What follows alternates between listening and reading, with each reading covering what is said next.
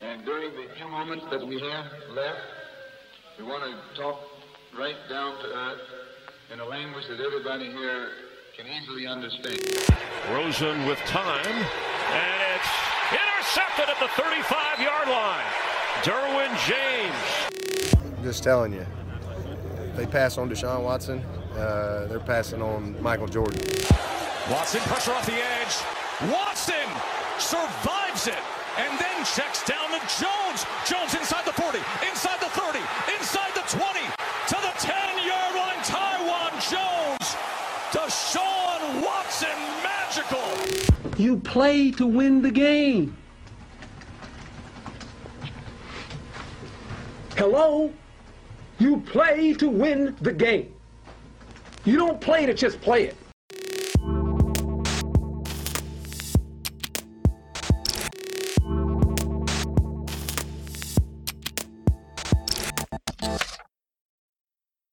Men, one Vikings fan, one Bills fan, coming to you during a pandemic to deliver to you the Guys Like Sports podcast. Hi, I'm Curtis Henry. I'm here with my co host, Michael Rose. We got a big NFL oriented show for you today. Michael, with all this focus on the NFL, what's got you most excited today? I'm ready to dive in. We got our predictions today for for this upcoming NFL season, and you know it's looking more and more likely like we're going to actually have an NFL season. So I'm fired up. I'm I'm excited for sports to be back. And yeah, I think that it's becoming more apparent every day that we are going to have an NFL season. I don't know what it looks like. I think the safe assumption right now is that we have games played with no fans, but we have games played nevertheless. And really, if you're a guy like me or Mike Rose, fantasy football is king, and that's at the heart of wanting a season to persist. Is if we have football, we can play fantasy football, and that's a huge W for all parties involved. I don't know if you agree there, but yeah, fantasy football is definitely huge. And I mean, at the end of the day, if we're playing, even if there's no fans in the stands, we still got, you know, sports to watch on TV. We still got games to be played. And the NFL is, is an exciting product to watch on TV, even if there's no fans in the stands. And I got to say, early returns on a lot of these sports that have played so far without fans, really not that bad. So I'm pretty optimistic. Yeah, the product hasn't been bad at all. Uh, I watched some German soccer over the weekend. I watched the Borussia Dortmund game. They played FC Schalke, and first of all, Dortmund waxed Schalke. I only had to watch about 65 minutes of that game for it to be over because the last half hour was garbage. Dortmund won by four goals. Uh, but Dortmund closed it out with their, you know, yellow wall celebration, and it was really interesting because a there's no fans that they're, you know, saluting in the celebration, but b it, it was kind of fun to see. It was like a wholesome tradition moment, and, and it was a signifier that sports were back. Uh, and the Dortmund was back.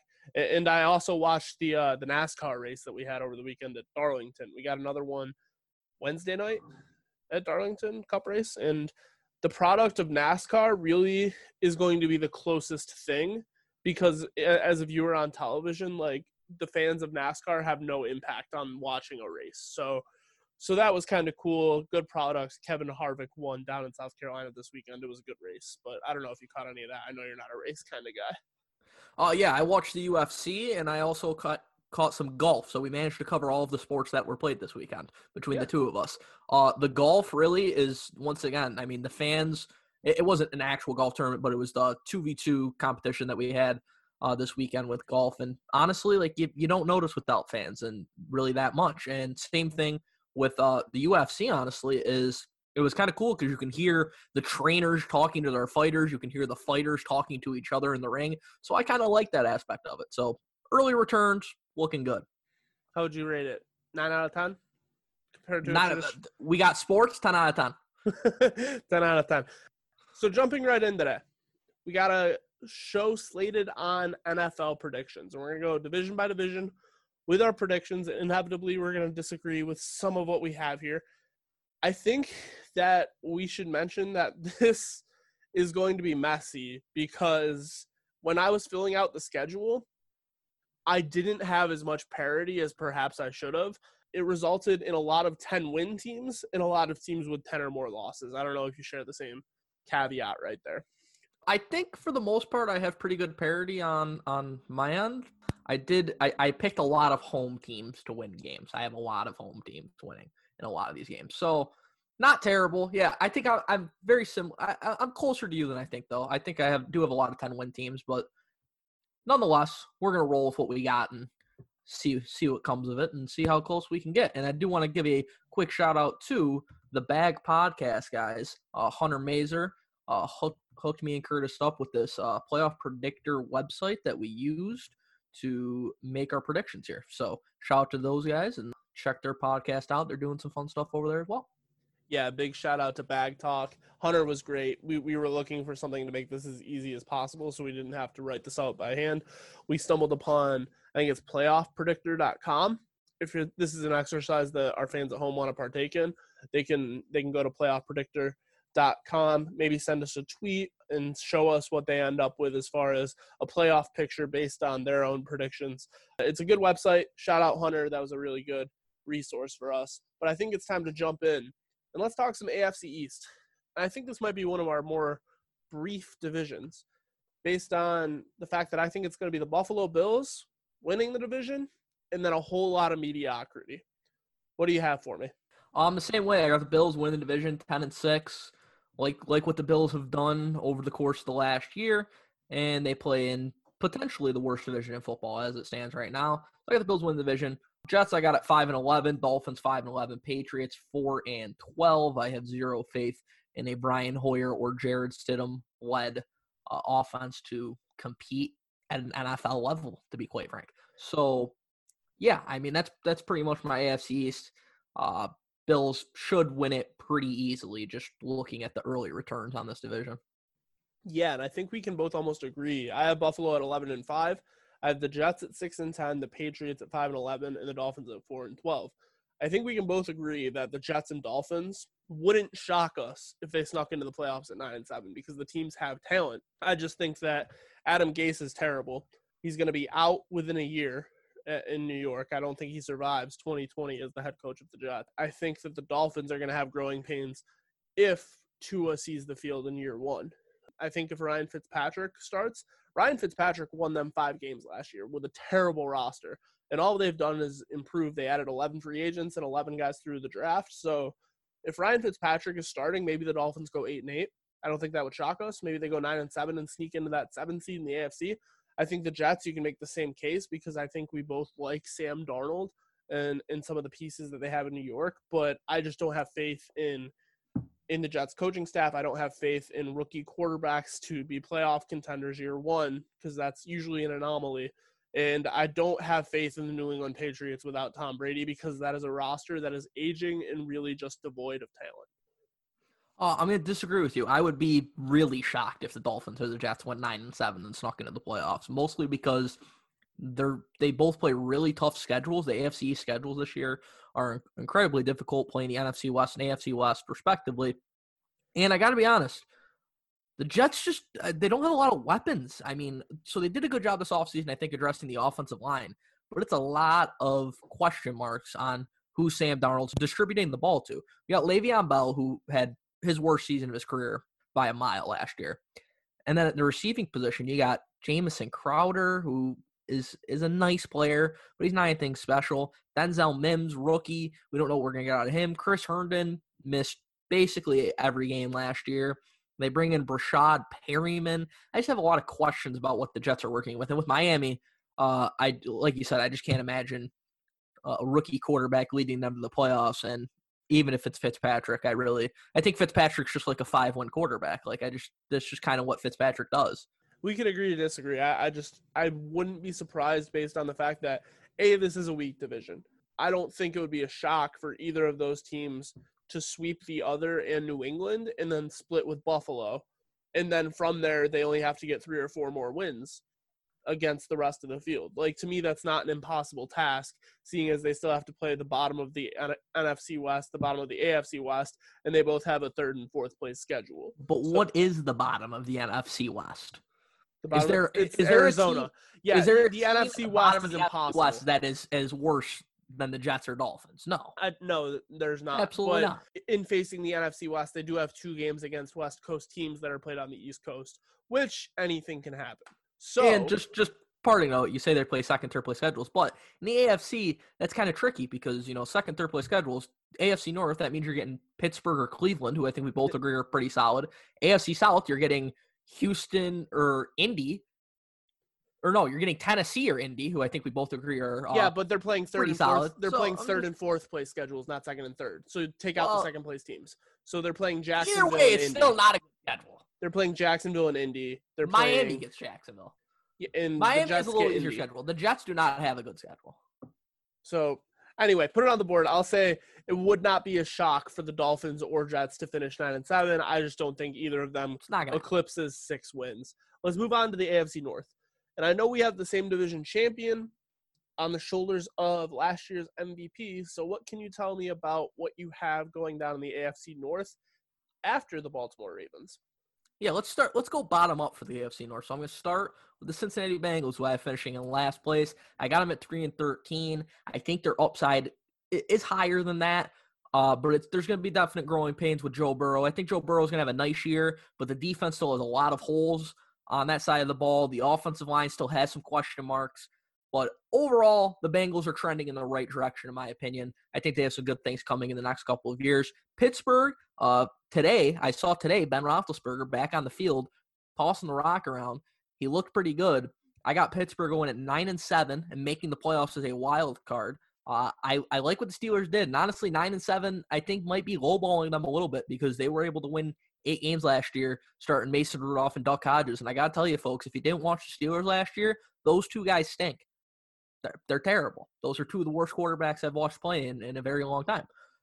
And they still won eight games. So Pittsburgh got to be feeling pretty good about where they're at right now. The defense is not only really young, but really, really talented. I like where Pittsburgh's heading. Cleveland, I have them at 12 and 4. I'm maybe a little biased here. I'm a huge Baker Mayfield guy. Anyone who knows me knows I love Baker Mayfield, and I love Kevin Stefanski, who's coming over from the Vikings. I have him going 12 and 4. It, it, it could go a couple different ways. I mean, I still think they're going to be a playoff team this year, though. But I think their their floor is definitely uh, pretty low. And then I have the Ravens winning the division at 14 and two. We don't really need to dive into the Ravens. This is just an absolute juggernaut. They got even better this offseason. Just an absolutely loaded roster in, in Baltimore. Yeah, I saw the PFF guys today talking about whether or not Baltimore would hit over 11.5 wins. And I think without being decimated by injury, that's just a crazy conversation because they both took the under on 11 and a half. And I'm like, how? Like, it's the safe bet, I guess, quote unquote, with a first hit place team playing a first place schedule in a tough division. But the Ravens are just so loaded at every single position group on that roster. Every single one. So unless you see a significant injury to like Lamar Jackson or on the offensive line or their defense just gets torn to shreds, like I don't think the Ravens finish with less than 12 wins. Interesting note, we both had the Ravens with 14 wins and the Bengals with 3. I'm a little less bullish on the Browns. I have them being a playoff team, but I have them at 9 and 7, not 12 and 4 because I think that's more where they're at right now. The talent's undeniable, but that group still has to mesh. And I think that this is a make or break year for Baker Mayfield because last year the coaching staff was a disaster. This year, we think they have someone competent in place with Kevin Stefanski. And I think that their skill position players are just otherworldly. I don't know that there's a better skill position group in the NFL than what the Browns have. Maybe the Cowboys, maybe the Broncos. But you have Kareem Hunt, Nick Chubb, Jarvis Landry, Odell Beckham, and then you have Austin Hooper and David Njoku. Like they're just so stacked on offense. They have two of everything. Yeah, exactly. And- And they can't afford to not be a top six or seven offense this year. I don't think because if if they've invested this heavily in the offensive side of the ball and they hired an offensive minded head coach, then theoretically, like if they aren't a top six offense, then that organization is not going to finish above 500. It has to be put together. So Baker Mayfield is definitely on the clock. I traded for him in a dynasty league recently. You you know that pretty well. So I'm big on Baker this year as well. I think he has an opportunity to break out as much as any other second or third year quarterback in the league. So yeah, Browns, I got them at nine and seven. Definitely less bullish than twelve and four because they do play in a tough division. And yeah, Pittsburgh at 10 and 6. I think we just agree that if you get eight wins out of Duck Hodges and Mason Rudolph, who you mentioned, they're just not good at football, then Big Ben, who came out looking like a caveman and slinging balls to Juju Smith Schuster and Ryan Switzer yesterday, I think he is going to be a big piece in returning them to a playoff caliber football team. And I think we can agree that Mike Tomlin is a very good head football coach. So that's my He's a great head football coach. Yeah, he That five- guy won eight games with Duck Hodges and Mason Rudolph. People, I don't think we understand how difficult that really is. And let's just he was had those two guys at quarterback. James Conner was in and out all year. Juju Smith Schuster didn't do a goddamn thing the whole year. Like this dude was just patchworking an offense all year, and they won eight games. It was remarkable. They had the Remarkable. ta- they had the tap passes with James Conner and Jaylen Samuels for a couple weeks just as a filler because they didn't trust Duck Hodges to be taking snaps. The Steelers were really good at making something out of nothing in 2019. For the sake of time, any closing thoughts on this division? We got to move on. Big trust. Big trust. We love the Ravens. Moving to the AFC South, I think this is an interesting division to both of us because of the range of outcomes, right? I think we can agree that the Jags probably going to be terrible this year. They they have one of the worst three situations as far as their quarterback room. I, I could put New England in that mix, and Chicago maybe in that mix. Um, Gardner Minshew and I believe it's Mike Glennon is the backup in Jacksonville. Those two do not bring a lot to the table as far as winning. So, and I, I shouldn't say that about Minshew. I think he went 500 last year, but they didn't do anything really to substantially improve on the offense offensive side of the ball. They brought in a guy like Laviska Shenault. They trade. Uh, I think they cut or traded away Marquise Lee. He's in New England now. I just don't see it. They have. I'll, I'll go into why I have the Jags as low as I do, but at the top of the division, this could go a lot of different ways. I have the Titans going 12 and four. I'm pretty bullish on the Titans after what they did in the playoffs last year. I like Tannehill. I like Derrick Henry for at least one more year. I think they're solid in the trenches. The Titans are going to be potentially a boring football team this year, outside of AJ Brown, maybe a little Derrick Henry. But I think that they're just going to play smart football, and that's going to win them a lot of football games. The Texans I have at 10 and 6. I saw what Deshaun Watson did in the playoffs last year against my Buffalo Bills. That guy was spinning out of sacks where he should have been down. He basically single-handedly won them a game that they were down 16 nothing in and had no business being in, especially after that kickoff that was a touchdown for Buffalo that wasn't because the refs were idiots and, and the guy fielding the ball was an idiot and just dropped the ball on the field. Like that play still gives me nightmares, Michael. I don't know what this guy's laughing at me right now on the call. He's he's waiting to roast me about it. But honestly, that should have been 23 nothing Buffalo Bills and it should have been game. It should have been game. The Bills choked. Deshaun Watson was amazing.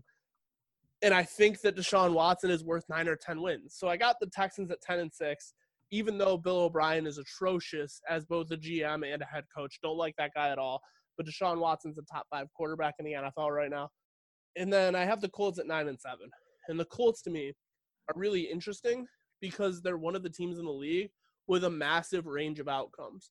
The Colts, the Browns, the Panthers, and the Falcons, I would say, maybe the Cardinals and Broncos can be in that mix too, are four or five teams that just they could go four and twelve, they could go ten and six. So I have the Colts at nine and seven, and I have the Jaguars finishing a lowly one and fifteen. We'll go back up and forth on the top three, and I know you don't think the Jags will be that bad, and I'll, I'll make my case for the Jags. Yeah, I'll start with the Jags. I got them going four and twelve. I really like the Jags skill position players. I'll be honest, and I don't. Their, their quarterback room stinks, and their defense is definitely not what it was a couple years ago. But I really like DJ Chark. I like Laviska Shenault and what he can do in that offense. Leonard Fournette is, is going to be back this year. Sounds like he's in the plans. So if he's in the plans, he's he's a damn good football player. They brought in Chris Thompson, good pass catcher. Take a little bit of a load off Leonard Fournette. I like what the Jags have at the skill spots. Dede Westbrook as well they just kind of stink everywhere else, honestly. And if they get a quarterback in this upcoming draft after they stink this year, that's going to be a real in, in team to watch because I think he's walking into a really good group of weapons. I got the Colts at six and ten. Like you said, wide range of outcomes. Uh, the Colts have a lot of talent, and it's really just a matter of what do you what do you think Phil Rivers is going to do this year? That's what it comes down to. I don't think very highly of Phil Rivers right now. I'll be honest. I watched that guy lose so many games for the Chargers last year that it, it hurt my soul. and I think the Chargers have more talent than the Colts. But I think it's it's interesting because the Colts have a lot more talent on the offensive line than the Chargers did. So maybe that helps Philip Rivers because he did throw a lot of interceptions while under pressure last year. So we'll see how that kind of works out for him. But I have him at six and ten. I have the Titans at eight and eight, and I love Deshaun Watson. It really hurts me to to sit here and count out a Deshaun Watson team and have them missing the playoffs by one game because the guy just wins all the time wherever he is. He just wins football games. And since Deshaun Watson has become the Texans quarterback, all they've done is win games. When he was at Clemson, all they did was win games. The guy's just a winner. And I still have him at eight and eight because I really just think this roster is just so mediocre outside of Deshaun Watson. I just don't know what to do. And their coach is an incompetent fool who is probably going to get a promotion after they go eight and eight because they're psychos in Houston. Uh, winning division, I have the Titans. I have them ten and six. I almost put them even higher. I could see the Titans winning 12 games. I really think this is going to be a really good team this year. They they got a, a really solid defense, and I really like what Mike Vrabel's done since he came in Tennessee. And I'm telling you, I really like Ryan Tannehill, and I like how he played down the stretch last year. Coming into the season now, he's going to know he's the guy for the full off season. Year two of AJ Brown, you got Derrick Henry in there. Darrynton Evans is an upgrade over Dion Lewis, I think, is your pass catching back. Jonnu Smith, I think, has a chance to be a, a, sneaky breakout player this year. He's he's a freak athlete. The guy's unbelievable after the catch. He actually is like second in the NFL among tight ends in yards after the catch, only trailing George Kittle in the last couple of years. And he's just been kind of stuck behind Delanie Walker. Walker's gone. I like Jonnu Smith this year. I think the Titans are, are, are, a really, really good football team. So I got them going 10 and 6 and winning this division.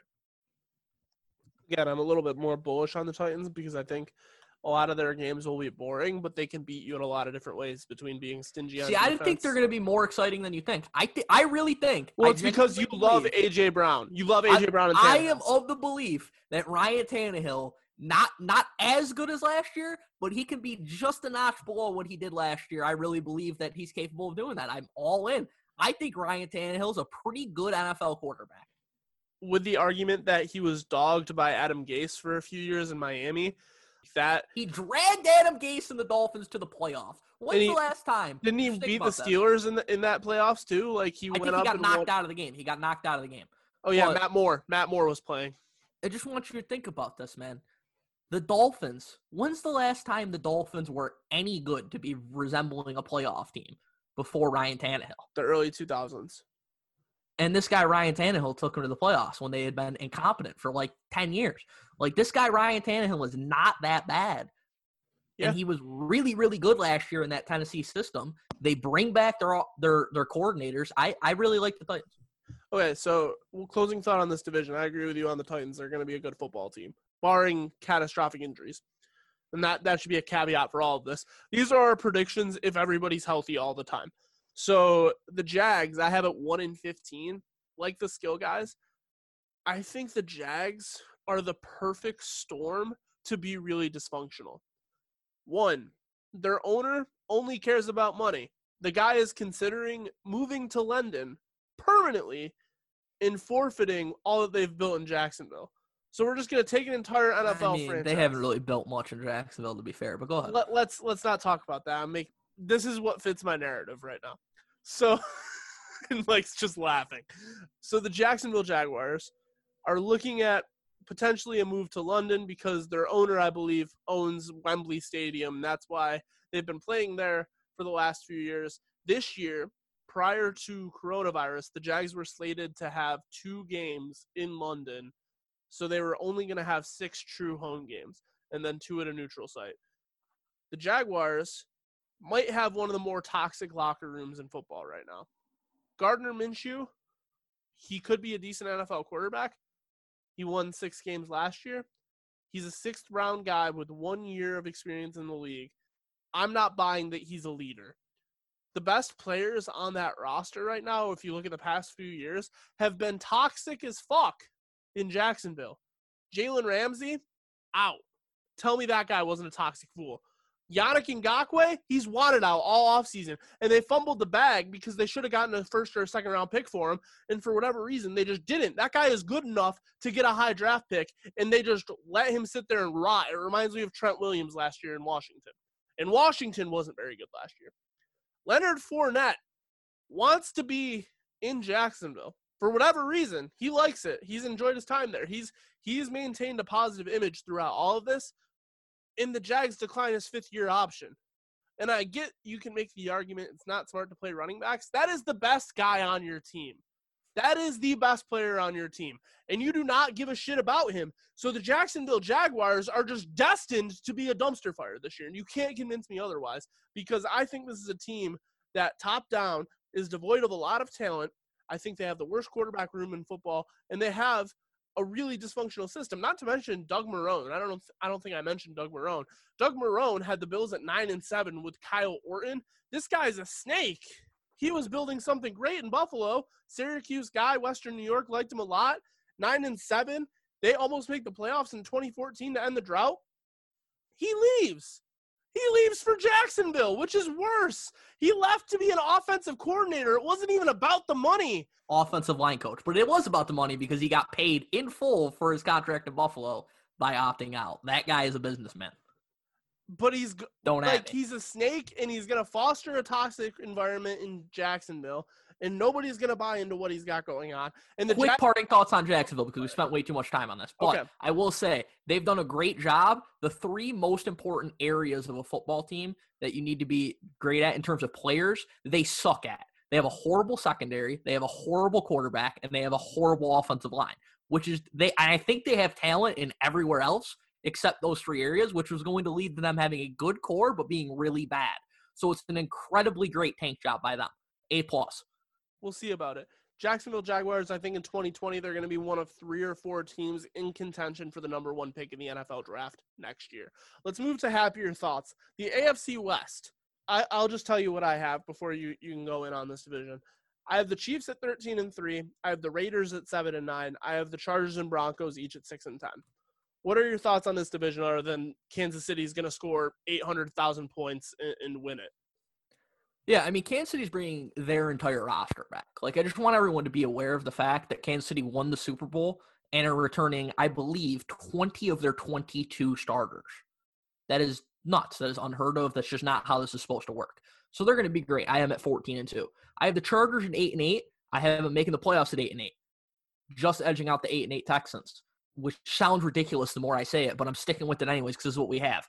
Tyrod Taylor, good enough to not lose you football games. Chargers roster, very talented. And really, the difference between last year's Chargers and this year's Chargers is that their quarterback isn't just going to throw away a bunch of games this year because Tyrod Taylor doesn't really make any mistakes. He's not going to make any exciting plays, but the Chargers, I don't think, need to make a bunch of exciting plays. They just have a lot of talent on this team. So I got the Chargers 8 and 8 making the playoffs, second this division. Uh, I have the Broncos at 6 and 10, another one of these high range of outcome teams we talked about. I think Denver can make the playoffs. I think that's well within the range of possibilities. I just don't see it. Schedule's tough, and I just don't know how sold I am on Drew Lock. Curtis, I'm going to be honest. And uh, he showed some some good flashes at the end of last season, and they they're they're definitely all in on Drew Lock. I am just a, a little skeptical still. I want to see I want to see what Drew Lock looks like going into this year, knowing he is the guy. I have the Raiders at five and eleven in last place in this division. I don't hate the Raiders. But I think this is probably a Derek Carr swan song in well Vegas, I guess now since it's their first year there. But uh, with the Raiders organization, I think this is probably it for him. I just I just don't think they've surrounded enough pieces around him that you know they drafted a bunch of wide receivers, but I don't know if they drafted the right wide receivers.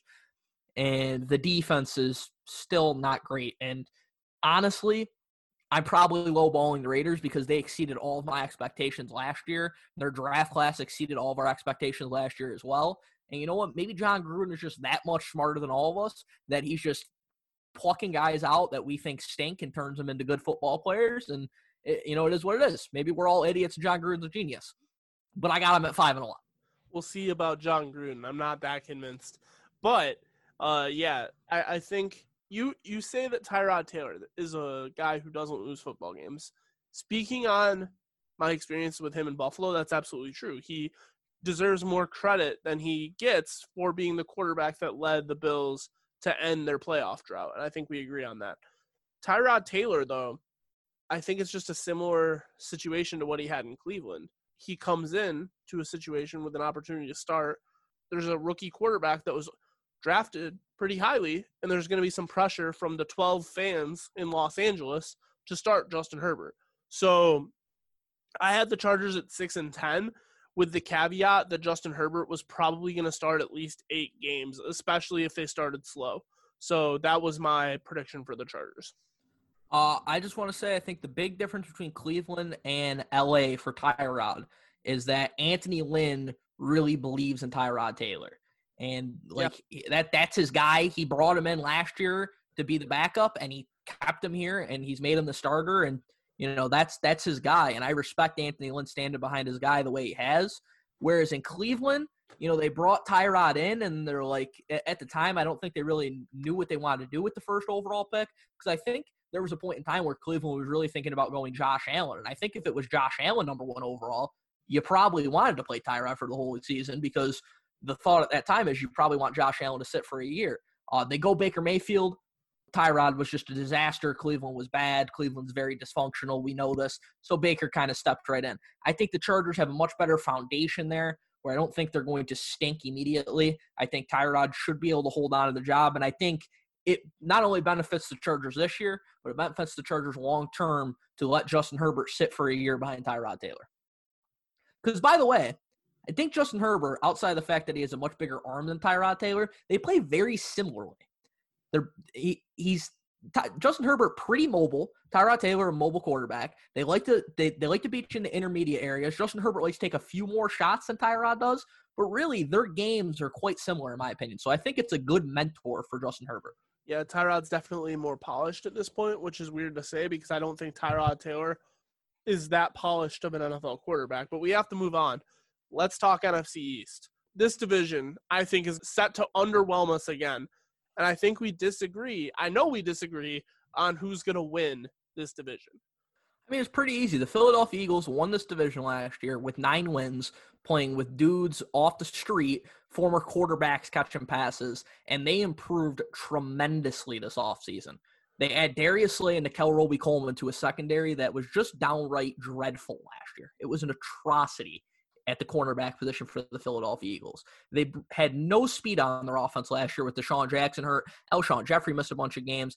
Jeffery expected to be back healthy. DeSean Jackson should be back healthy. And then you add Jalen Reagor and Marquise Goodwin, a couple of speedsters. I really like Jalen Reagor. You got another year of Dallas Goedert and Zach Ertz in that tight end room. You got a year two of Miles Sanders. I really like what the Eagles have working. I expect them to add a, a veteran backup running back at some point. There's still some good ones out there right now. So I like the Eagles to go 10 and 6. I think this is, and by the way, their front, their defensive front, which is where I think games are won in the NFL nowadays defensively, they got a bunch of dogs on their defensive line.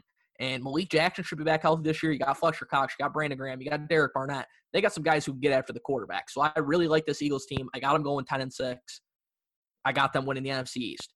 I'm basically going to disagree with just about everything you just said, except for the fact that the Eagles are improved roster.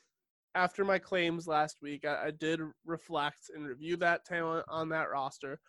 They are much improved. So, Philadelphia Eagles, one, I think that the division is going to be mediocre, but I think it's going to be more competitive within the division because Daniel Jones and Dwayne Haskins should both be in markedly better positions this year in the NFC East. And those teams should be able to be more competitive with the teams on top of the division. Mike's going, ooh, wee. When, when the Eagles lose one or two games to the Giants or Redskins this year, don't freaking at me. That two, probably will happen. Two, the Eagles play a loaded schedule. It's loaded. And when the schedule was dropped, me and you looked at the Eagles' schedule and we were both like, well, that's no fun yeah, they play a first place schedule. In the inside of the NFC East is always sloppy. So I'm not just going to sit there and say, oh, I think they're going to sweep the division. I honestly think the NFC East, all of the teams could finish three and three within the division. So I look at the outside roster, I look at the talent, and I look at the ability to stay healthy. I don't think the Eagles training staff is any good. I saw a good training staff last year in Buffalo. I saw a bad one in Philadelphia. Alshon Jeffery, DeSean Jackson, Zach Ertz, Carson Wentz, all of those guys are going to miss time this year. All of them. Don't Carson at me. Wentz played 16 games last year. Yeah, I know. Congrats on Carson Wentz. Tell, tell me another time he did that in the previous two years. He didn't. He's played 16 games twice in his career. Once was last year, and once was the first year of his career. And besides that, Carson Wentz was injured for the playoffs last year. Like he still got hurt, even though he played. Started 16. the game He and still got Jadeveon. Clowney cheap shot him. Don't care. Gave him a concussion. He still Like that's got not an indictment on Carson Wentz's ability to stay healthy. It's an indictment on headshots in the NFL. Is it is it an indictment on Carson Wentz playing style that it's not conducive to being healthy? What like Josh He- he Allen was- or like Cam Newton? he was in the pocket and got Don't hit by care. Jadeveon Clowney. Don't like, at me. Wrong.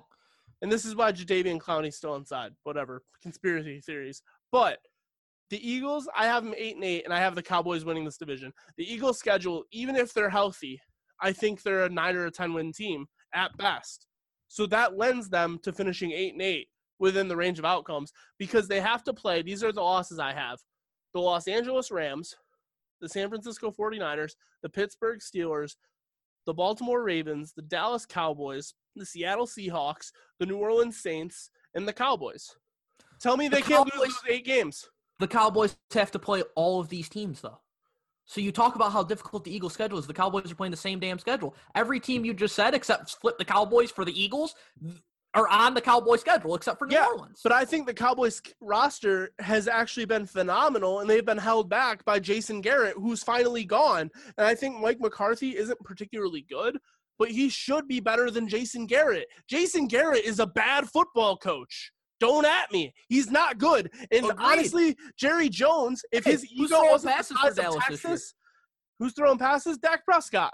Wh- Are they going to sign him to a contract? How They about, how have about the- you They talk about the. Cleveland Browns and the dysfunction there. How about the dysfunction in Dallas? That's why they're eight and eight every single year, which is why I have them at eight and eight again this year. Because the Cowboys are the most dysfunctional franchise in the entire NFL. They're a freaking circus sideshow every single week, and they're an absolute joke. And so, no, they're not going to win this division. As good as I might think their roster is, and by the way, their roster went backwards this offseason. Byron Jones is gone. Their secondary took a big hit. You want to talk about guys who can't stay healthy? They got a bunch of guys on the defense side of the football that have a lot of injury issues on their team. Amari Cooper just flat out disappears whenever he matches up against a good cornerback. So I don't want to hear about the Dallas Cowboys now they're going to win this division and beat the Eagles twice. That's an absolute joke. You see, Amari Cooper can disappear when you add someone like CeeDee Lamb. And I think that the Cowboys skill position players, Dak Prescott, Zeke Elliott, Amari Cooper, CeeDee Lamb, Michael Gallup, I think it's the best group in the league. It's the So- second time today you've said that a team had the best skill position group in the league. Yeah, so and I you're just lying. I mentioned- lying to the people. I mentioned the Cowboys when I mentioned the Browns. So I honestly think the There's Cowboys. two teams with the best skill position players in the league, guys. Just so you know, No, I said that the Browns were in the conversation. I did not anoint them. run it back. Okay, we will. We'll go to the tape. But yeah, I have the Cowboys. Mike has the Eagles. You want to make a board bet on this? Yeah, I'd absolutely love to. Okay, we'll put it on the board. I have the Cowboys winning the NFC East. Mike has the Eagles, and if the Giants or Redskins pull it out, we'll call it Which a is not going to happen. But yeah, I have the Cowboys at nine and seven, the Eagles at eight and eight, and I have the Giants and Redskins each winning three games. So that's where I'm at. I just think, honestly, Giants and Redskins fans that are our listeners, each of those teams are going to win more than three games. This is just how the schedule broke when I was filling it out, and I was just like chalk. So I think they're going to win four to six each. But based on my predictions, which were pretty chalk, based on roster talent that I perceive, I had them both winning three games. So I, I think we can agree Daniel Jones and Dwayne Haskins this year compared to last year with with who was it Ben McAdoo and whoever the coach Jay Gruden, two of the more dysfunctional coaches in the NFL. Oh no, it wasn't Ben McAdoo. Who? It was the former Vikings coordinator who got fired, and I can't remember his name. So I'm gonna Google his name for you, and We you love continue. Google. Google is free here at the Guys Like Sports podcast, and it's free everywhere. But yeah, give me give me uh the Daniel Jones experience with Joe Judge and some of the things they've done this offseason, minus DeAndre Baker getting arrested. I think that the Giants are in a better place than they were last year. And I can Pat Shurmur, there's his name. Pat Shurmur, yes. And I think that the Redskins with Ron Rivera, I think we can agree Ron Rivera is a pretty decent football coach. By the way, another parting thought on this division while we're still on it. We're in a shortened offseason, and every team in this division has a new football coach this year, except the Philadelphia Eagles, which is another huge advantage. They have a ton of continuity compared to these other teams.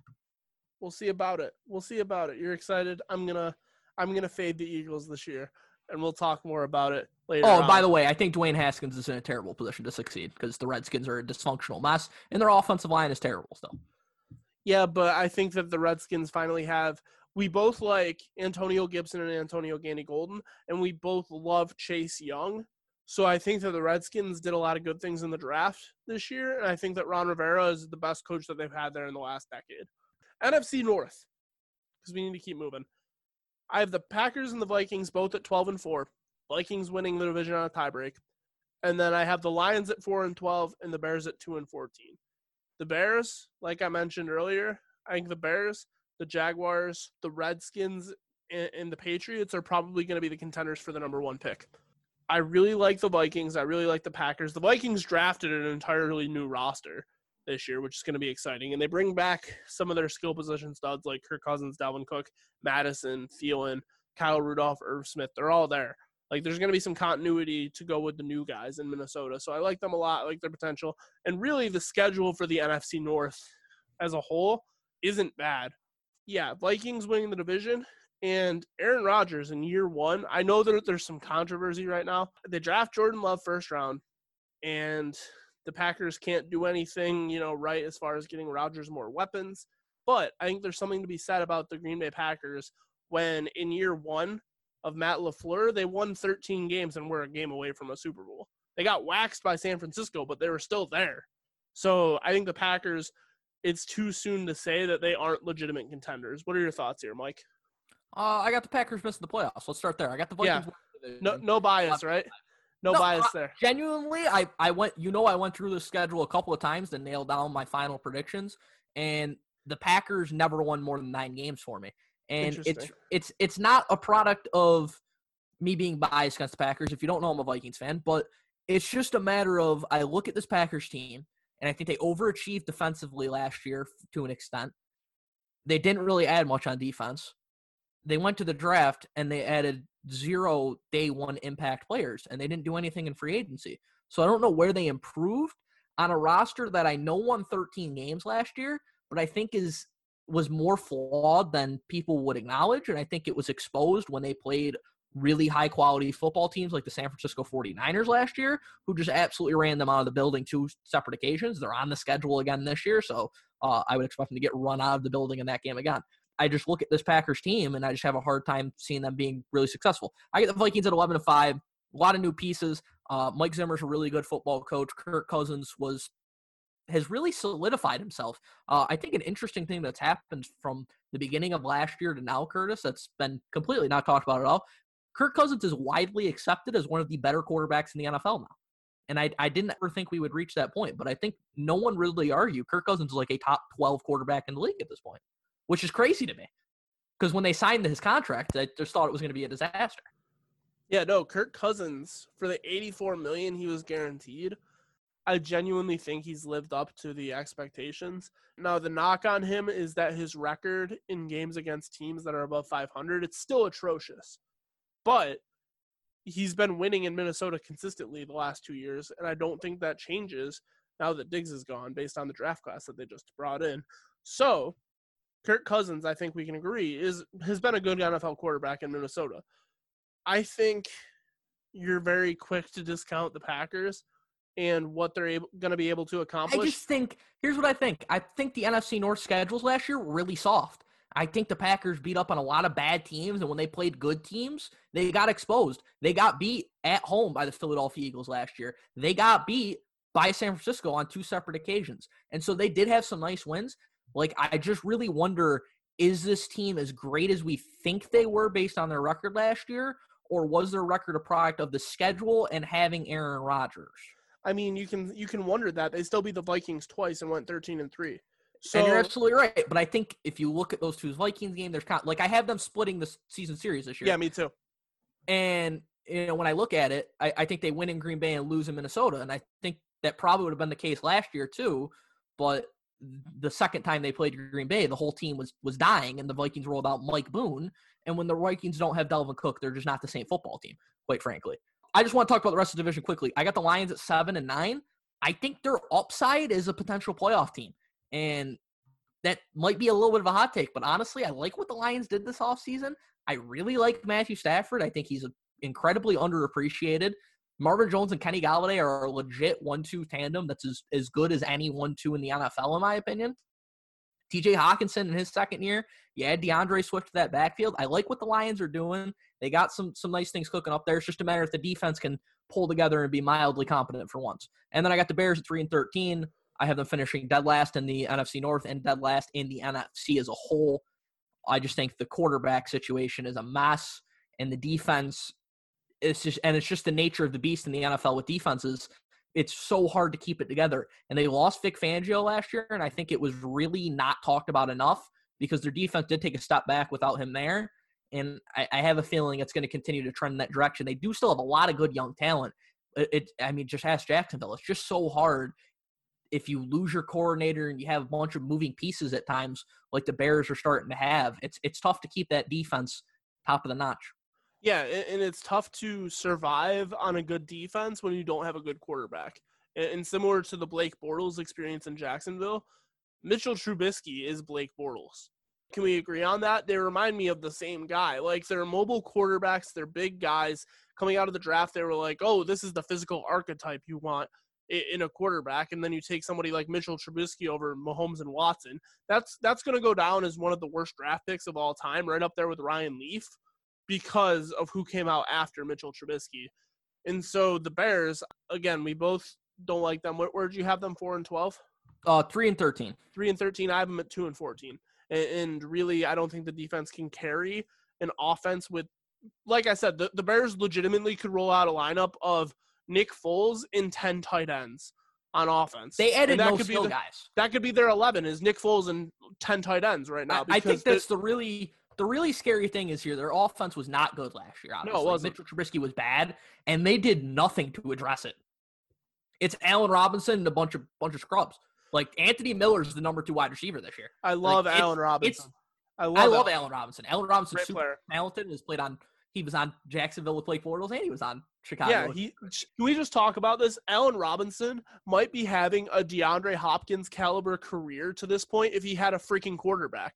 Allen Robinson is probably one of the six or seven most talented receivers in the National Football League, and this guy has just been in quarterback hell by drawing Chad Henne, Blake Bortles, Mitch Trubisky, and now Nick Foles. Like Yeah, it, it's it's really been a tough scene for Allen Robinson. Can't extend my. By the way, I just want to talk about the Packers one more time because I pulled up their schedule from last year, right? So they won 13 games. Yep. And that's super impressive. I just want to go through these because when you actually look at it, it's not an impressive 13 wins. I know that sounds ridiculous. They won 13 games and you can only play what's in front of you, but they got lucky in a lot of cases. So week one in the worst season opener I've ever watched in my life, they beat the Bears by a score of 10 to 3, which was just a, a horrible game. that was a terrible we game. all we all hated that. They they turn around week two. They hosted Minnesota. Kirk Cousins throws an interception in the end zone at the end of that game. They win that one. Week three, they play the Broncos, who were still starting Case Keenum or Joe Flacco or whoever the hell was playing quarterback for them last year, and they beat them. Week four, they lose to Philadelphia. Week five, they beat Dallas, who was just dysfunctional all last year again with Jason Garrett. They beat Detroit by one point on a Monday night in a game where they got 8,000 calls in their favor. It was absolutely ridiculous. I've never seen anything like it. They beat Oakland in week seven, who stunk. They beat Kansas City in week eight. Now, that sounds great in theory, except Patrick Mahomes didn't play in this game. This was Matt Moore, and they beat Matt Moore by seven points. They turn around week nine, they get absolutely punked by the Chargers. Turn around week 10, they beat Kyle Allen and the Carolina Panthers. 11 is a bye. They get punked in week 12 off of the bye week by San Francisco. They had the bye week, they come out, they lose by 30. Week 13, they beat the Giants with a rookie quarterback and a team that was terrible. Week 14, they beat the Redskins, who were terrible. Week 15, they beat the Bears again, who were terrible. Week 16, they beat the Vikings without Dalvin Cook. And then week 17, they beat the Lions without Matt Stafford. So I'm just saying, like 13 wins, you could say what you want, but goddamn, that was the least impressive 13 wins I've ever gone through in my life. when you put it like that, I, mean, I I kind of agree with you, but I still have some level of faith in Aaron Rodgers, Aaron Jones, and Davante Adams because those and three guys the are way, ridiculous. Aaron Rodgers is regressing. Aaron Rodgers was That's that absolutely good. true. That's absolutely true. We need to move on. Sake of time. Also, one last parting shot for the Detroit Lions. I had them at four and twelve. I think the Lions could be a playoff team this year because it's going to come down to how good is Matt Patricia actually. Year one on the job, you know, growing pains. I think they won five or six games two years ago. Year two, he loses Matt Stafford and he's rolling out David Blough I think you can excuse a three or four win season that they had last year. So we're going to learn a lot about Detroit and how good Matt Patricia is because Matt Stafford is really good at what he does, and that's slinging the football down the field. He's got one of the strongest arms the NFL has ever seen. And they have skill position players who fit the bill of being a really good offense. TJ Hockenson should take a step forward. Kenny Golladay and Marvin Jones are both very good football players. Like Kenny Golladay is one of the better receivers in the league that doesn't get talked about. You know, I compared him to being on the same level as someone like Stefon Diggs. I think he's right in that echelon with Stefon Diggs, Jarvis Landry, maybe Adam Thielen to name a few of the guys around the league. So I like Kenny Golladay a lot. And then in the backfield, they have on Johnson and D'Andre Swift, who should be, if they're healthy, one of the better backfield duos in the league. This offense should work it's going to come down to does the defense work and is Matt Patricia a good head football coach? Yeah, you're absolutely right because Matt Matt Patricia was hired because Matt Stafford's never had good defenses and Matt Patricia was the defensive guy. And, and he hasn't delivered. He hasn't delivered so far. And there's some pieces there. Trey Flowers is a really good pass rusher up front. You yep. got Desmond Trufant and Jeffrey Okudah as your your corners out there. And we know that New England system, which is the system Patricia is running, you have to have great corners. So they have two really, really good corners now. So if Matt Patricia is as good a football coach as he was supposed to be when he got hired for this job, this should work. So we're going to find out, like you said, just how good Matt Patricia is, is at his job. And if it goes horribly, he'll just bad, end up back in New England as the defensive coordinator, figure out again. Yeah, I, I agree. We need to move when the, the Patriots draft Trevor Lawrence and win ten more Super Bowls. Let's not talk about the Bill Belichick dynasty, please. Let's move forward. NFC South give me your predictions for this division, Michael. I think we're going to have pretty much the same thing. Yes, so this division is uh, very good. There's there's lots of good football here. First of all, this might be the best quarterback division in the league. By the way, Drew Brees, Tom Brady, Matt Ryan, oh, Teddy Bridgewater. No, no, there, there is no might. There is no might. This is the best quarterback division in football. Continue. Yeah, I had I had to think about it. The NFC West is close. The NFC West is close, but yeah, I need I more. I need I need more Kyler and Jimmy G to confirm that. Fair we'll enough. Continue.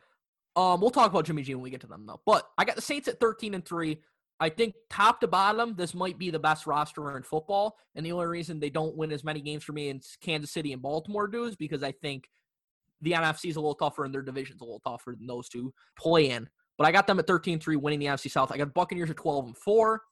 Buccaneers got a lot of talent. They had I believe at one point last year, their number one run defense of football. I don't know if it held up through the end of the year, but their pass defense was dead last, and Jameis Winston threw 30 picks.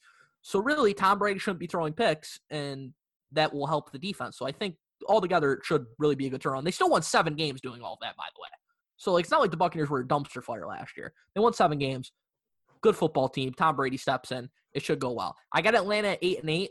Atlanta's tricky. Atlanta really is. We Hold talked on. about it. Question: did you, did you, have Tampa Bay at ten and six and Atlanta at eight and eight? I have Tampa Bay at twelve and four. Okay, continue. Uh yeah, I have Atlanta eight and eight. They're tricky because I think the pieces are all still there for them to be a playoff team, but they play in such a tough division. Like if Matt Ryan's the third best quarterback in a division, we really got an issue, and he might be better than Tom Brady at this point, truthfully. They got Todd Gurley now in that backfield. I think it's an upgrade over Devonta Freeman as long as his knee functions. You still got Julio Jones and Calvin Ridley. You lose Austin Hooper. Hayden Hurst, I think, can fill that role not as well, but admirably. And I think the defense, if they could just stay healthy for once in their goddamn lives, it could be a pretty good unit. But they just never can stay healthy, and it's just a disaster year after year defensively. And so that's why I have them at eight and eight. I just I just don't know if I believe uh, in that defense enough at this point. And I got the Panthers at six and ten. Uh, if the Panthers played in a different division, I'd have them with a much better record. But unfortunately, they're stuck in the NFC South. I really like what Matt Rhule and Joe Brady have come in and implemented. I, I really think this is going to be one of the better offenses in football. I think this is a really underrated skill position group. We're talking about best skill groups in the league. Christian McCaffrey, DJ Moore, Curtis Samuel, Robbie Anderson is a hell of a skill position group, in my opinion. I think uh, a lot of people don't realize just how good Curtis Samuel is because he's he doesn't quite get the, the volume that maybe I he would love, elsewhere. I love Curtis Samuel. That guy just he makes big plays and he scores touchdowns. That's all he yeah. does. And and DJ Moore is a guy who was an absolute monster last year. If you didn't know, he was he, I believe he finished the year top five in the NFL in receiving yards, catching the football from Kyle Allen and Will Grier and whoever else. And Christian McCaffrey was the best quarterback on the team last year. So uh, the Panthers, I think, offense is going to be good. Defense is really young, so I got them at six and ten.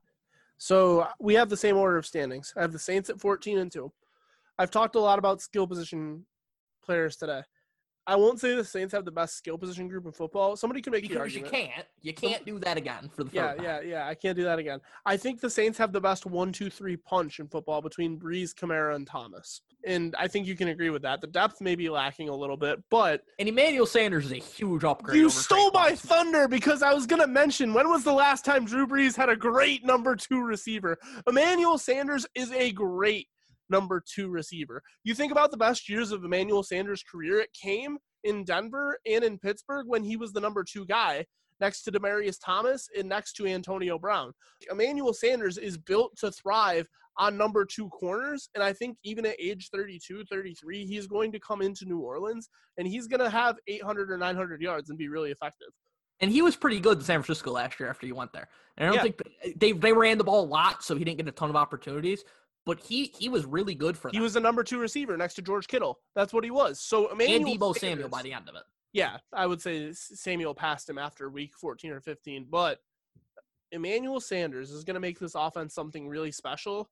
I have the Saints at 14 and 2. I have the Bucks at 10 and 6. I think I'm a little less bullish just because to to get to 12 wins, you have to start fast and you have to finish strong. I think the Bucks could start 3 and 3, 4 and 3. It's going to take time for that unit to be cohesive when you're introducing Tom Brady, Rob Gronkowski, Ke'Shawn Vaughn. They don't have a new head coach, but a new head coach quarterback combo that usually takes time to mesh. The Packers got 13 wins out of it last year, but as you just went over, it was a really mediocre 13 wins. I think Bruce Arians is built to get the most out of Tom Brady, but it's going to take some time. You have some thoughts here. I just think they get a really soft schedule at the beginning, which is huge. Because I also agree with you. I think it's going to be slow rolling out of the gates. I think they definitely dropped that week one game against New Orleans, but they get to go after that home against Carolina, at the Broncos, home the Chargers, at the Bears, home the Packers. That's their first six. I think they get a I don't think that's- soft schedule. I think those games are winnable. I don't think it's soft because I think the Chargers, Broncos, Packers, those are losable football games. I think it's soft. You, you think it's soft? Okay. Well, I have the Bucks in the playoffs. Rest assured. I have them at ten and six. I have the Falcons also at eight and eight, and I have the Panthers at five and eleven. We both like Matt Rhule. His mo is tear the thing down year one and be really good in year two, and he's done that everywhere he went in college football. And I think he knows how to construct a roster, and he started to do that with the pieces that have been added to Carolina. Uh, when you talk about Teddy Bridgewater, Robbie Anderson, and then on the defensive side of the ball. But for Carolina, they just lost so many high impact guys between Ron Rivera, Cam Newton, Greg Olsen, Luke Kuechly. This is going to be a brand new team. In It's a complete culture overhaul. Forget Yes. talent. It's a complete culture overhaul. yeah, absolutely. So I have Carolina five and eleven, but I think that's going to be a very fun five and eleven team that plays close in a lot of games. Like when Carolina's on the TV this year, I'm going to be very interested in watching them play. I don't know if you And it- agree with that. I'm definitely agree with that, especially as a two-time DJ Moore Dynasty League owner. Uh, I will note Teddy Bridgewater, even though he did get the big contract this offseason, he is on the clock here because Matt Rhule, uh, we mentioned, he tears it down. This is this is a test drive for Teddy Bridgewater. He's giving them some pieces. We're like, all right, Teddy, we'll see what you can do. If if they're not great this year, offensively, they're not going to be great record wise. I think we both agree with that. But if, if Teddy doesn't show Matt Rhule what he wants to see and doesn't show Joe Brady what he's looking for, I wouldn't be surprised if they go quarterback in the first round because Oh, there's yeah. a lot of high level quarterbacks coming out. So I mean, there's at this this three. really is a yeah, I think we both agree there's three really good guys coming in this draft in the first round. So I think this is a little bit of a test drive for Teddy Bridgewater. Truthfully, I think he'll pull through. I think Teddy Bridgewater is going to end up being the quarterback for the Carolina Panthers moving forward. Because I, I I really liked what he showed last year in New Orleans, and I think the continuity with Joe Brady working with him before is huge for him. Yeah, I agree. Uh, and one closing thought: I think Trey Lance is a Matt Rhule guy. If Teddy Bridgewater doesn't work out, you might agree or disagree, but I think that's the ideal fit because I don't think they're going to be bad enough to be in that number one pick discussion. But I think Justin Fields and Lawrence are going to get talked about a lot. Trey Lance is going to be a phenomenal consolation prize for whoever ends up with Trey Lance, and not many people Really, I want to I want to see one more year of Trey Lance, but man, Trey Lance and Christian good. McCaffrey in the backfield. He is good, man. Trey Lance. And I got to tell you, with the weapons there, and if you just put Trey Lance in that offense, that's that's explosions. That's like I don't want to. Okay, I don't want to make crazy comparisons. So please, just don't don't think this is necessarily. You're gonna say fun. Barry Sanders. No, I'm just kidding. No, no, I'm, I'm, I'm gonna say something ridiculous here, but okay, just just hear me out here. That's like some Patrick Mahomes, Kansas City Chiefs types of firework situation, potentially, potentially. And we still got to see one more year of Trey Lance at North Dakota State before I want to go that far. But I that with the guys they have there, Trey Lance, I don't know. I agree. We have to move on for the sake of time. NFC West, I'm going to get through this really quick. Every time I did this scheduling exercise, the NFC West came now loaded as far as winning percentage because apparently I love Seattle and San Francisco, and I think the Cardinals are going to be competitive. And for whatever reason, I love the Rams because even though it's been dysfunctional with their salary cap spending, there's still a shit ton of talent in Los Angeles. So I have the 49ers 13 wins. I have Seattle with 12, the Rams with 10, and I have the Cardinals at 6 and 10. I don't have a team in this division with less than eight wins. I believe it. so I had San Francisco coming in at twelve and four. Um, this this that team is stacked. It's it's absolutely stacked. Seattle, I have at ten and six. Russell Wilson will win you ten games if you give him me, Curtis, and uh, three dudes off the street. He'll go win ten games because that's just what Russ does. Correct. I got Arizona at nine and seven, sneaking in as the last playoff team. I love Cliff Kingsbury. I love Kyler Murray. They add DeAndre Hopkins. This offense is going to be as fun as any offense in the league. And the defense has some playmakers. There, there's some guys who can really make some big plays on the defense side of the ball. Budda Baker has really come on the last couple of years. Patrick Peterson's still there in Arizona. They add Isaiah Simmons, Chandler Jones, the most underrated sack artist in all of the NFL, and it's not close. Arizona has a lot of talent, and I don't think people are really catching on to it quite And- yet because we're still in May. I think Arizona's talent too. They don't have guys who have pressing injury concerns.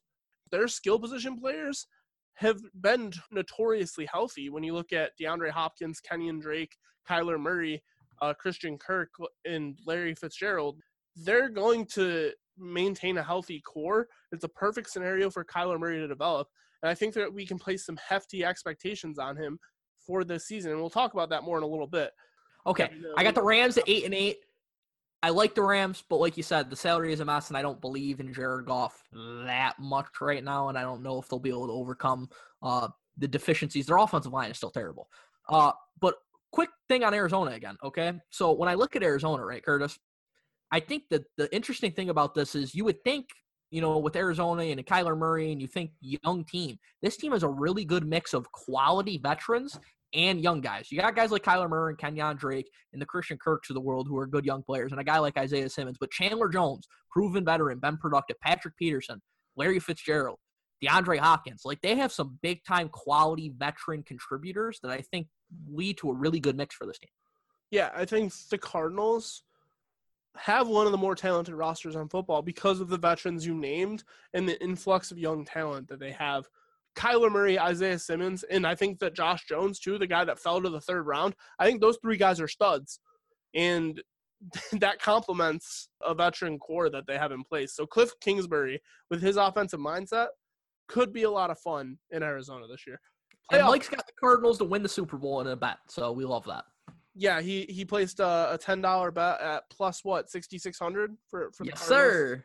So I think that's an economical bet right there because it's going to pay out six hundred and seventy bucks if it hits. Even So- though Curtis made fun of me when I made it. Go ahead. yeah, but then they went out and traded for DeAndre Hopkins, and everybody who could have fallen to them in the draft fell to them in the draft. I just concede the future. You didn't know. yeah, clearly we didn't know that Bill O'Brien was really into David Johnson like that. It was a weird fetish thing. But let's talk about the playoff picture. AFC. I have the Ravens at the one seed with the bye. Chiefs are my two at thirteen and three. Titans are my three seed. The Bills are my four seed. I said the Bills were going to get a home playoff team. They will on the strength of a bad division, or on the weakness of a bad division. I have the Texans, Steelers, and Browns as my three wild card teams. What do you got for me, Mike? So we have almost the exact same thing. I have the Ravens as my one, Chiefs as my two, Titans are my three, Bills are my four. I have the Browns as my five, the Steelers as my six, the Chargers are my seven. So that we have six of the same- shockingly Yeah, similar. we have six of the same teams. We have the first four in the exact same order And so after all this And we arguing have- we, just did for the beginning of this episode, we have the exact same thing in the AFC. Love that for us. Let's talk NFC. I have the Saints finishing with the one seed. I have the 49ers at the two uh, with a 13 and 3 record. Saints and Ravens, by the way, both 14 and 2 with the bye weeks. 49ers at 13 and 3. Vikings at 12 and 4. The Cowboys are my four seed. I know you'll disagree. 9 and 7. I have the Packers as my five, the Seahawks as my six, and I have the Bucs as my seven with with a 10 and 6 record. And, and this is noteworthy because I had the Rams winning 10 games and missing the playoffs despite there being seven playoff teams this year, which was interesting. I think the NFC East or the NFC as a whole has about eight to nine teams that could be really good, and then the bottom is going to be really bad. Yeah, so once again, we're very similar. Uh, the Saints are my one seat with the bye. The Niners are my two. The Vikings are my three. Uh, the Eagles are my four, obviously, because I picked them over the Cowboys. My five seed is Tampa Bay. Uh, my six is Seattle, and then my seven is Arizona sneaking in there as the seven seed. So very similar on both sides for us. Honestly, we're we're very much on the same page here, I think. And uh, overall, we argued for the whole episode and had almost the same thing. Look at us. Who would have thought? Not me. Uh, conference championships. Let's skip ahead. Who do you have coming out of the AFC in the conference championship game and the NFC in the conference championship game? We'll start the AFC because this was really easy. There was no scenario where I didn't pick the Ravens and the Chiefs, and no matter how many times I could have ran through this situation, there was no scenario where I wasn't picking the Ravens and the Chiefs. So I have the Ravens hosting the Chiefs for the AFC Championship game, and I have the Ravens getting over the hump this time around. Even though they didn't play last year, but getting over the hump in the playoffs this time around and advancing to the Super Bowl. In the NFC, I had a lot of upsets. It was chaos in the NFC. I had my number four seed Philadelphia Eagles hosting the NFC Championship game against the number six seed Seattle Seahawks. Interesting. And I had the Philadelphia Eagles winning to advance to the Super Bowl. Interesting takes, Michael. I disagree. So, in the AFC, I have Kansas City coming out as a repeat AFC champion because they return the same roster and Patrick Mahomes is the best player in the National Football League. And now he has another big time toy in Clyde Edwards Helaire. It was really, really easy. I don't have them beating the Baltimore Ravens in the championship game. I have the Kansas City Chiefs beating the Buffalo Bills in the championship game. And this guy Mike, he's shrugging. I mean, The- it's the- the such a homer recent- pick. The recent history of the AFC, though, we've we've all talked about the Bills this year as a legitimate Super Bowl contender. I- If the Bills are going to be a legitimate contender this year, which a lot of people think they are, I don't have them in that echelon yet, and I don't think they're getting to the Super Bowl. But they have to show that they can beat good teams in the playoffs. I think the Bills have a vengeance. They're ready to beat the Texans round one. That's my matchup. I have a rematch of the Bills Texans in round, round one. This time the Bills are at home, and this time the Texans don't have DeAndre Hopkins. Put the Bills on the board, uh, winning that game. And then, based on the recent history in the AFC, a lot of bad teams with good defenses have made the AFC championship game. I'm not going to call the Titans a bad team, but last year nobody expected the 9 and 7 Titans to beat the Baltimore Ravens. They waxed them. They waxed them. They beat them 28-12. The Jacksonville Jaguars, they made the AFC championship game. I picked the Jaguars for the Super Bowl that year. Yeah, and, honestly, Blake Bortles was not a good quarterback. Like I Nope. think Josh Allen's better than Blake Bortles. I think the Bills. I think the Bills, who played a one-score game against the Ravens last year, are much improved in 2020. The regular season schedule is going to battle test them, and if they beat some decent teams throughout the season and they beat Houston in round one, the Buffalo Bills can beat the Ravens in the divisional game to get to the conference championship Here's game, my problem. where they're going to be waxed by Kansas City. Here's my problem. The Ravens have a damn good defense this They year do. too, and the Ravens' run defense last year sucked. And pe- a lot of people don't realize that. And the reason the Ravens lost to the Titans last year is because their run defense sucked, and Derrick Henry went wild on them, and they didn't have a, a goddamn answer for it the whole game because their linebackers and their defensive line was terrible. They add Calais Campbell to their front, and they add Patty Queen to their linebacking core. Yeah.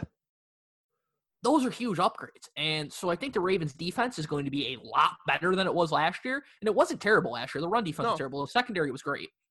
I think they're going to be a lot better than they were last year. I think the Ravens have a chance to be the best defense in football this year, potentially. Okay. Well, you had the Saints and the 49ers both not making it to the conference championship game, and you didn't have the Vikings making it either. So if we're talking upset city, I think your NFC playoff picture is a lot less likely than the Bills winning one game in the AFC because my playoffs were pretty We tough. winning two games. Um, I mean, I'll just uh, let me bring you through my NFC. Well, no, no, the. Eagles- The, the one game you're questioning is the Bills over the Ravens. That's Okay, but I have the Eagles beating the Buccaneers. I have the Seahawks beating the Vikings. I have the Niners beating the Cardinals. So that sets you up with uh divisional games of Eagles, Niners, and Seahawks, Saints. And I mean, I love the Saints, but I got to tell you, Kurt, as a Vikings fan who watches them do this every year, the Saints have a huge tendency to choke playoff games away. And Russell Wilson, if you give him a window to win a playoff game, he's going to take that shit right away from you. So that's what I think is going to happen there. And quite frankly, I think the Eagles are one of the best teams in the league. So I haven't beat them San Francisco. Okay, that's fair. I just I have Buffalo versus Kansas City. I have Kansas City waxing the Bills. All right, final score of that game I have it 41-17 KC. And then I have the New Orleans Saints playing the San Francisco 49ers in a pretty chalk NFC despite how good the top of that conference is. Pretty chalk. It's your one and two seed. It is Yep. chalk. Well, I mean, getting there wasn't the most chalk because I have uh, the Cowboys and the Vikings both losing round one.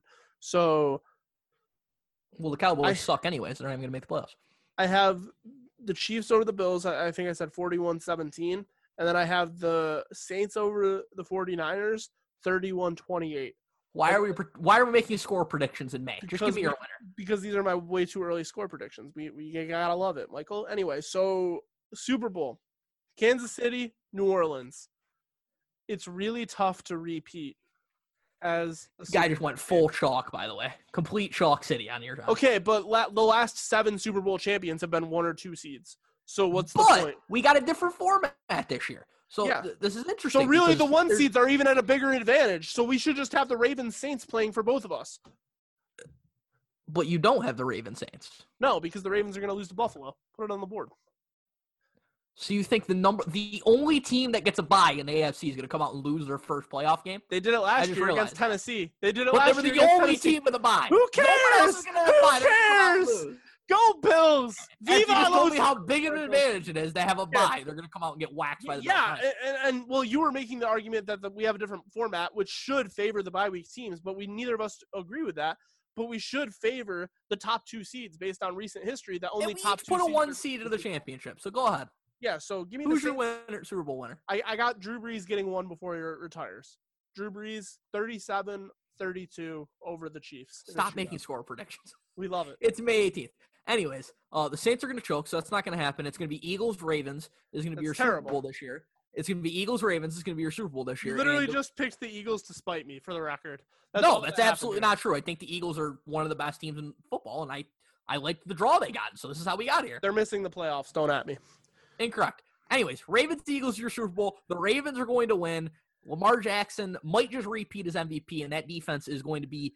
I'm just going to put it on the board now. That's going to be the best defense in football this year. Interesting takes. I like it a lot. Let's move on. Let's talk individual awards.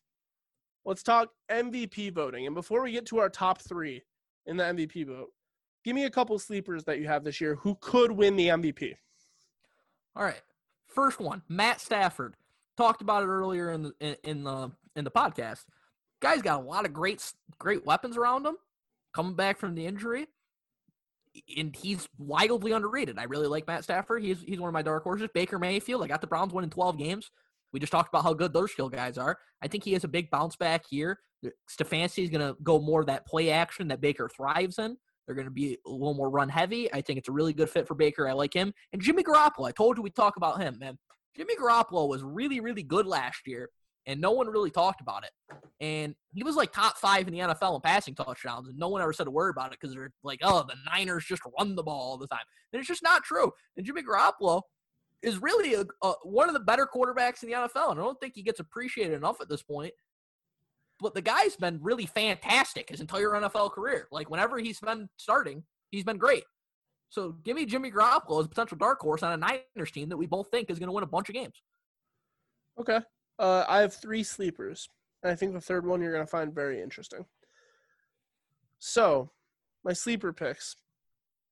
Two of them, I think, in the last couple years, we we really it's hard to ignore the trend of breakout quarterbacks that are young.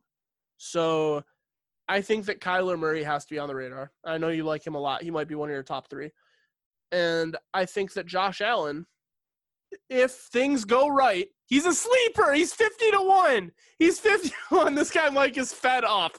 But Josh Allen, if things go right in Buffalo, I'm not placing these expectations on him. This is why he's a sleeper pick, right? He's 50 to 1. I think he's truly 50 to 1.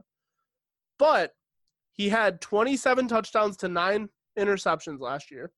Josh Allen is a dual threat quarterback. Cam Newton won an MVP with a way worse supporting cast than Josh Allen has this year. Games.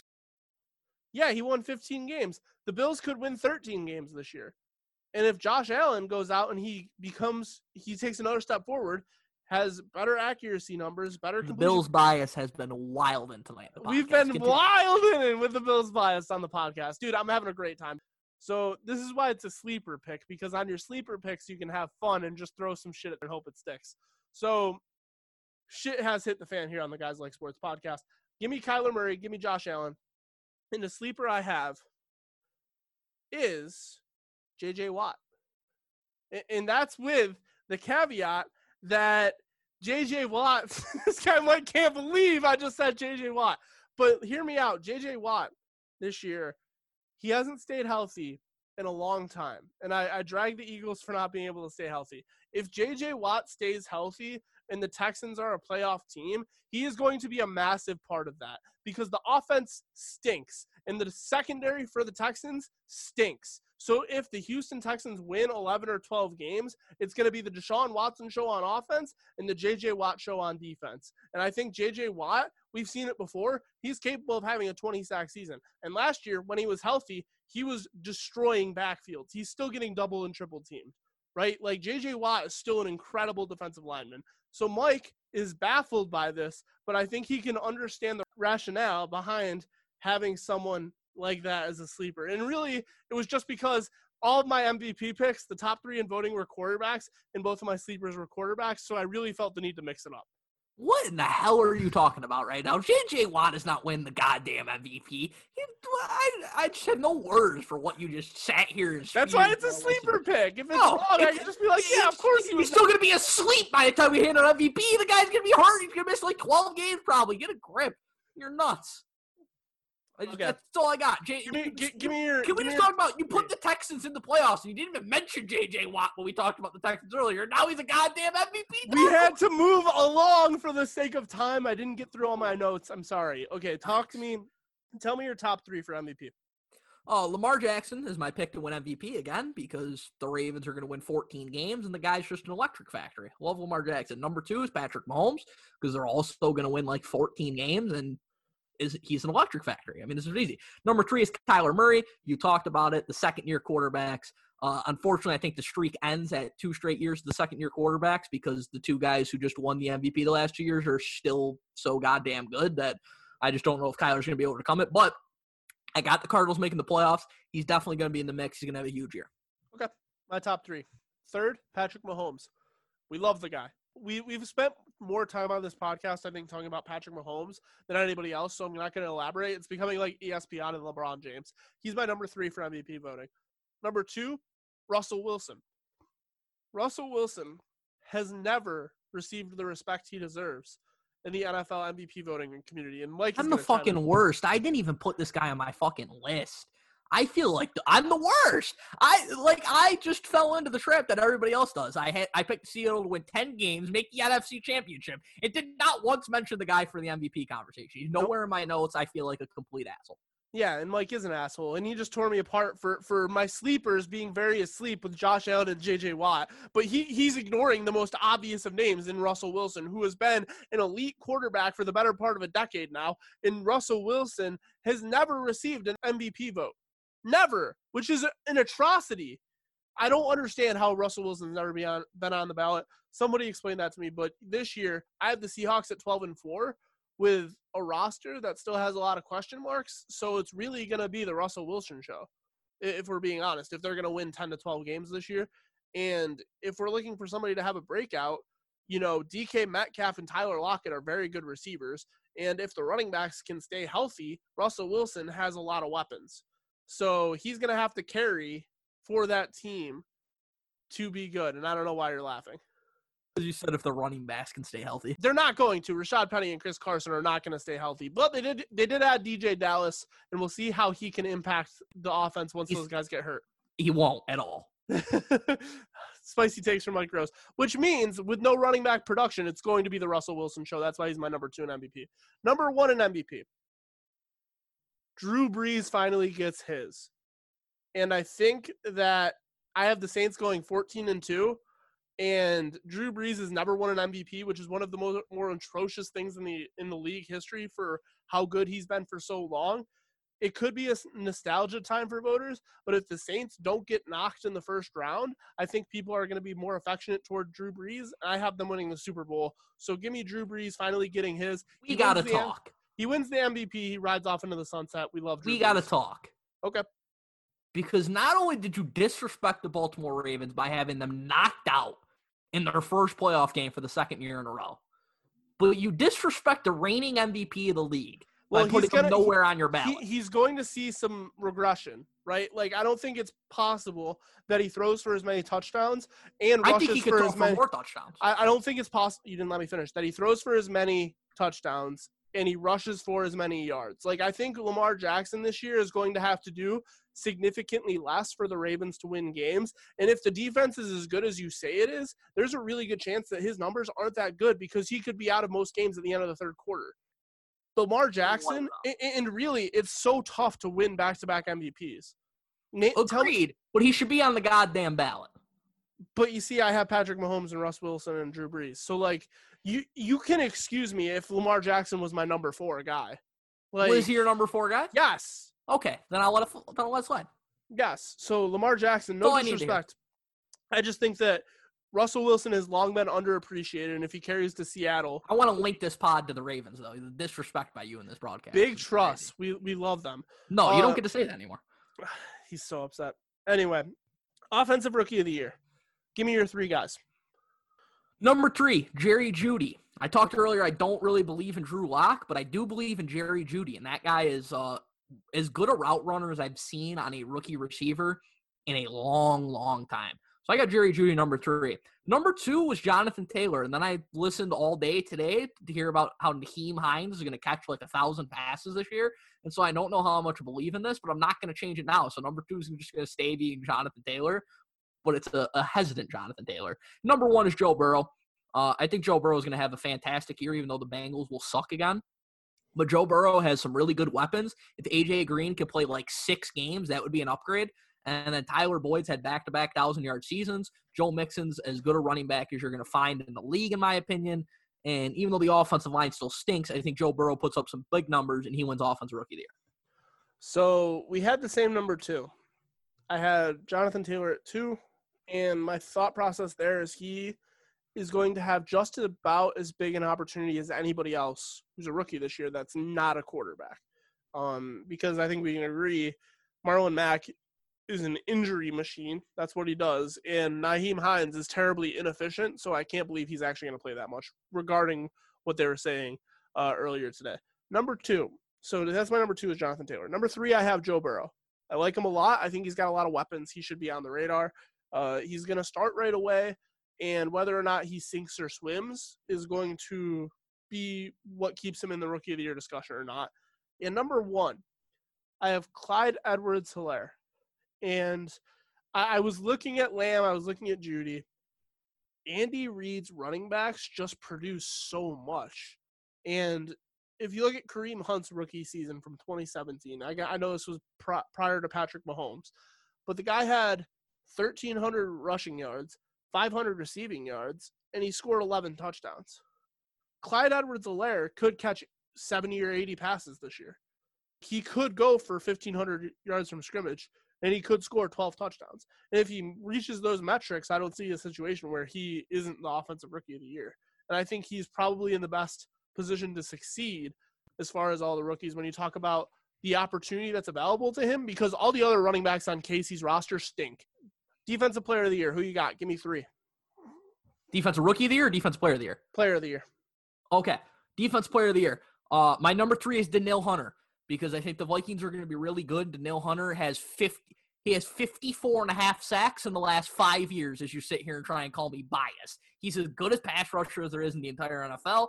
I think he has a huge year this year again, and I think he, he finishes third. Number two, I have Aaron Donald. Uh, because if I didn't put Aaron Donald on this list, I just feel like I would look like a dumbass when Aaron Donald probably just goes and wins the thing because yep. the guy is just a freak of nature and is the best interior pass rusher I've ever seen in my life. Yes. My winner is TJ Watt. Not JJ Watt, but TJ Watt. And I'll tell you why. First of all, he's got great genetics. JJ Watt, that guy's won a couple of defensive player of the years. TJ Watt. He had a monster year last year for Pittsburgh. Still still developing, young player. I think this year's really the big sack breakout year. I think he can put up a 20 sack season this year potentially on a really good Pittsburgh defense and on a Pittsburgh team that I think is going to be playing from ahead a lot, which is going to lead to more pass rushing opportunities. I think he's uber talented, and I think Pittsburgh's a playoff team. So I got TJ Watt as my defense player of the year. So for me, I have number three, I have Aaron Donald for the reasons that you listed. He's a two time winner of the award already. He gets triple teamed almost every it's just play. disrespectful not to. He he's so much better than everyone else. Like that's just the reality. Aaron Donald right now is the best defensive player in football still before I go any further, shout out JJ Watt. He would be a sleeper pick for me, just like he was with MVP, with the caveat that he can stay healthy. Mike Rose is. So he's a sleeper for MVP He doesn't make our top three for defense player. Because I can't guarantee ridiculous. that he's going to stay healthy, and if he does stay healthy, he can ridiculous. be a sleep, he can be a sleeper for both awards, and I think that's pretty sound rationale. But Mike is just fed up. Number two, I have Nick Bosa, and I don't think Mike is going to chastise me for that. I think we both agree that he's a phenomenal pass rusher. He had a high impact for a, a 49ers team that went to the Super Bowl in year one. Expect him to show development. Expect him to get easily double digit sacks and be, you know, what causes a lot of turnovers and big plays for the 49ers defense this year.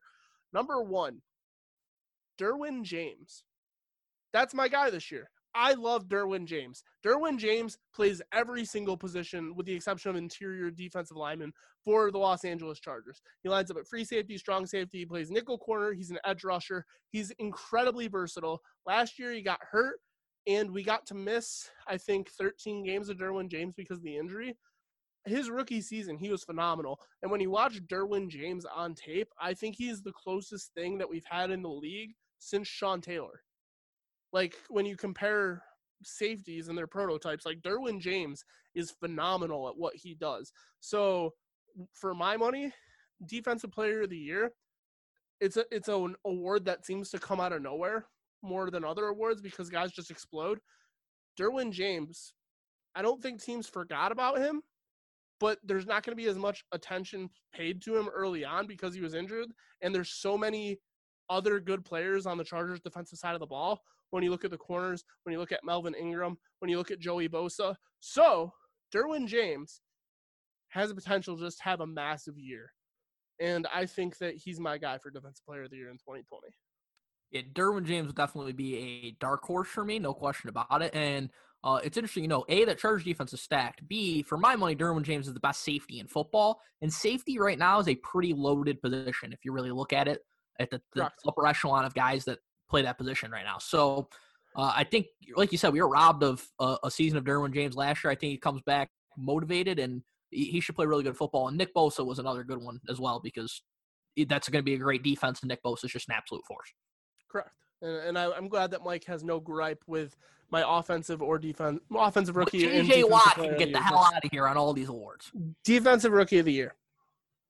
Give me your three guys. All right, my number three, little bit of a little bit of a dark throw, dark horse because I didn't want to go all chalk on defensive rookie of the year. I, I'm the same way. Yep. My number three, Curtis Weaver. You have to be kidding me right now. you have of course, be... you picked the same guy. Curtis Look at Weaver's my notes. My number three. Number three, it's Curtis Weaver. I'm yes, so it is. So there he is. So Curtis Weaver, we might have the same one, two, three. Honestly, Curtis Weaver is my uh, number three. Goes to Miami. He should be able to get a, a pass rushing role immediately. And honestly, Curtis Weaver could put together a double digit sack season. I wouldn't be that yep. surprised. Nope. So Curtis Weaver's my number three. My number two is Chase Young because Chase Young's going to go into Washington and be an instant production machine. If, if Chase Young, uh, this this okay, so this is going to sound a little nuts, but genuinely, if Chase Young led the league in sacks this year, I wouldn't be that surprised because he is that good. Yeah, he's fantastic. Can I guess your number one? Go ahead. It's Jeff Okudah. It is not Jeff Okudah, even though I love that guy. Okay. It is Isaiah Simmons. Okay. Because Isaiah Simmons is Derwin James light. Well, Except you he's know what? gonna play linebacker more than safety, but you're you're right. They're both very he can versatile. play everywhere, and Yep. he's going to go on an Arizona defense that I think we talked about earlier is very talented.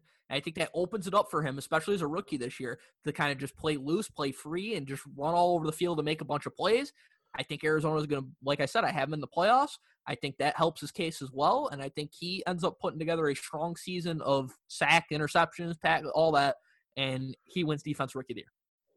So this might be premature because Tremaine Edmunds has only in the league for two years, and he's he just turned 21. Like he came out at 19. I think Isaiah Simmons is a better Tremaine Edmunds. When you look at the things that Edmunds does well, he's great in zone coverage. He plays sideline to sideline. He's wicked fast. He's wicked strong. He's a game breaker, and Isaiah Simmons is that much better coming out than Tremaine Edmunds was. So look out for that. We have the same. Can I three- make a comparison quickly? I, go I, uh, you know, you may compare him to a, a great Bills linebacker. I would compare him to a Vikings linebacker. He's like a, a if you gave Eric Kendricks just freak athleticism. Because Yeah. Eric Kendricks, in my opinion, is the best cover linebacker. in Eric. Kendricks is the smartest linebacker in football. Period. Yeah. And I think if you just took Eric Kendricks and just made him super athletic, that's Isaiah Simmons. Yeah, I agree. And uh, so we have the same players for defensive rookie of the year. I'm so mad that you put Curtis Weaver at three. He fell to the fifth round. We both loved him coming out. He's going to have a lot of opportunity in Miami. No, notes are chalk. Like you, you hit the nail on the head. I have Isaiah Simmons at two. You got cute. You listed Simmons over Chase Young. Chase Young is a generational talent. And Mike was just like, I'm not going to put the I obvious guy at number one. fit Chase Young, so I just didn't want to do it. Yeah, that's the only reason you didn't do it. Deep in his heart, Mike Rose probably thinks Chase Young is the most likely guy, but for his official pick, he's going to go Isaiah Simmons. He's shrugging, he's giggling. I'm absolutely right. And that wraps up our picks, I believe. Uh, do you have any any closing thoughts on the the 90 minutes that we just ran? JJ Watt is not winning the MVP, and the Philadelphia Eagles are way better than Dallas Cowboys. And you're wrong on both those. well, it's a good thing JJ Watt's my sleeper, and the Eagles are going to miss the playoffs. Um, but I think that's going to be doing it for us here this evening. And uh, yeah, any closing thoughts for our listeners, Michael, beyond hating JJ Watt? Curtis is a homer, absolute homer picks. Like, I don't know how you can say I'm a homer based Except on you picked the Bills the AFC Championship game. which everybody I, I've seen lists on NFL.com, Fox Nope. Sports, E ESPN. The Bills, the Bills are top five on all of these Nope. lists. So Unacceptable. So saying a top five team can't get to a championship game, that's not a homer pick. That's common sense. I'm sorry that I have them knocking off the Ravens because the Ravens don't win playoff games the last two years. Don't at me, Michael. That's going to do it for us today. As always, if you haven't already, follow us on Twitter. Contact there is horrible.